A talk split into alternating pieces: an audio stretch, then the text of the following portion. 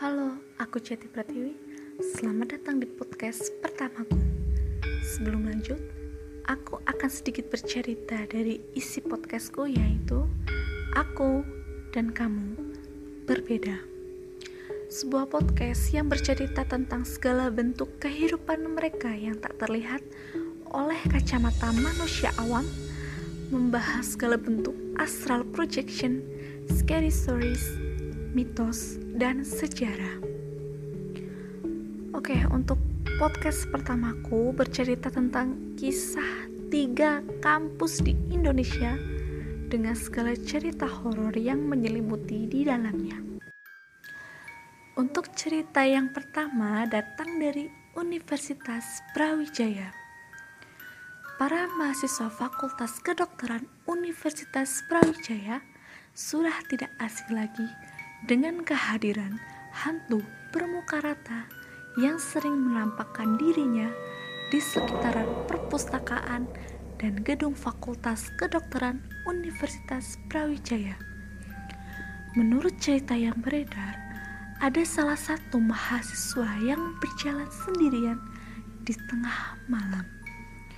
Kemudian, dia melihat seorang laki-laki duduk termenung tanpa rasa curiga, mahasiswa tersebut menghampirinya. Ketika sosok itu berbalik, alangkah terkejutnya karena pria tersebut mempunyai muka rata tanpa hidung, mata, mulut, dan telinga. Untuk yang kedua, tantangan menyanyikan lagu gugur bunga di sekitaran bundaran teknik Universitas Gajah Mada, Yogyakarta. Ada sebuah mitos yang sudah dipercaya dari generasi ke generasi, yaitu larangan menyanyikan lagu gugur bunga di sekitaran bundaran Universitas Gajah Mada.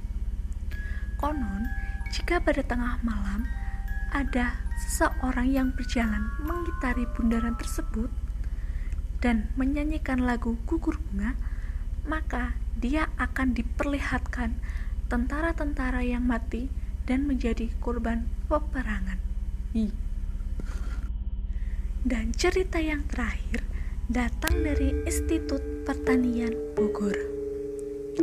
Ada sebuah cerita yang cukup menyeramkan dan sering terjadi di sekitaran asrama mahasiswa. Jarang para mahasiswa mengalami hal-hal yang cukup ganjil Salah satunya adalah cerita dari sekelompok mahasiswa yang sedang asyik bermain UNO hingga larut malam. Pada saat itu, kondisi jendela kamar mereka dalam posisi terbuka.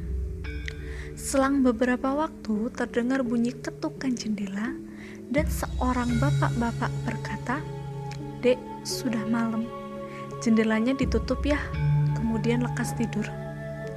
Karena sibuk bermain, mereka hanya mengiyakan dan mengucapkan terima kasih karena sudah diingatkan. Setelah mereka sadar, tidak mungkin ada seorang bapak yang mengetuk jendela kamar mereka. Secara kamar yang mereka tempati itu berada di ketinggian lebih dari 20 meter. Mereka pun ketakutan dan menceritakan kejadian ini pada teman-teman yang lainnya. Oke, sekian dulu podcast aku dan kamu berbeda. Nampak atau tidak nampak, percayalah bahwa kita hidup berdampingan dengan mereka. Apabila ada salah-salah kata mohon dimaafkan. And see you, bye-bye!